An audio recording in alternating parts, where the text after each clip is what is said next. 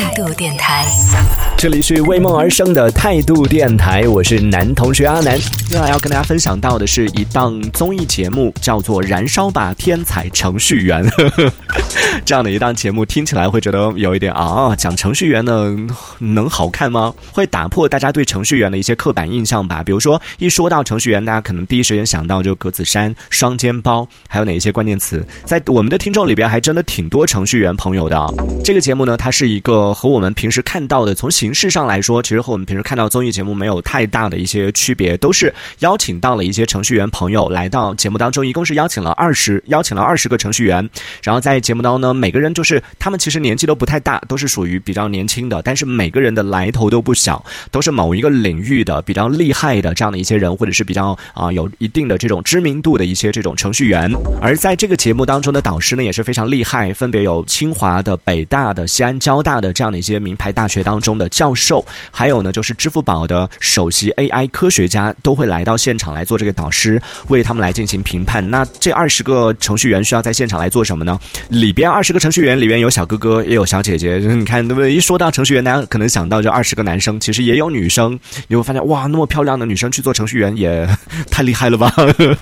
对，也有小姐姐。他们一共是分二十个人，分成了四个小组，然后他们需要在四十八小时，也就两天的时间内，围绕着保护野生动物的这样的一个主题，去通过完成不同的一些任务，去争夺一百万元的这样的一个奖金。就其实它和我们平时看到的一些这种啊综艺类的这种节目，其实差别不会特别大，都是这种啊竞争然后竞技类型的。而作为一档综艺节目，除了我们熟悉的这种竞技的这样的一些竞赛的环节之外呢，节目的选题算算是比较新颖的，就他是选择了这样的一个特殊人群，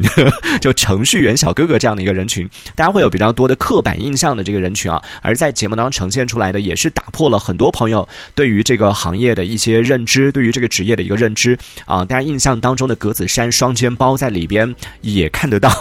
只是说它不是的那么普遍，也有啊。而里边最大的一个看点就在于说啊，一方面是打破了大家对程序员的这种固有认知，同时呢，怎么讲呢？就平时我们看一些综艺节目，它很多我们都知道，很多都很多都是进行了这种呃提前的剧本呐，提前写好各种各样的脚本呐，大家有一样的这个路数去走啊什么的。但是在这档节目当中呢，它呈现的方式就是不一样的了，呈现出来的完全是一个很自然的一个状态，里边会有比如说他们在现场，大家都是程序员嘛，都有一定的技术嘛。当节目组给到他们一定的这个规则的时候，告诉你说，哎，今天你要去完成什么？比如说你要去点呃九百九十九次赞啊这一类的，然后他们第一反应不是老老实实的就啊开始点点点点点，而是说我能不能写一个程序，直接让它跑起来，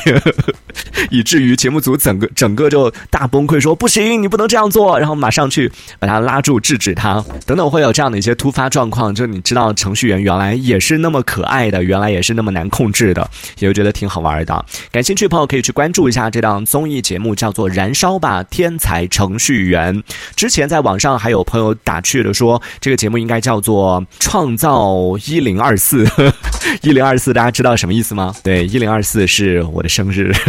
也是程序员日。就对于程序员来说是比较特别的一个日子啊。这一天呢，一方面是对于程序员来说，它是一个程序员日，同时呢，在一零二四这一天也有特别的一个点，就是一零二四，我们熟悉的一零二四是在呃电脑当中的一个大小，就是存储空间的一个大小的转换。比如说一兆是一零二四 K，一 G 是一零二四兆等等这样的一些转换，它都是以一零二四作为一个数字数值来进行转换的。那除此之外，一零二四你还知道哪一些？也可以继续来和我们分享一下。这一小节我们暂时先聊到这里。喜欢我们节目的朋友，别忘了订阅关注。这里是为梦而生的态度电台，我是男同学阿南，我们下次接着聊。态度电台。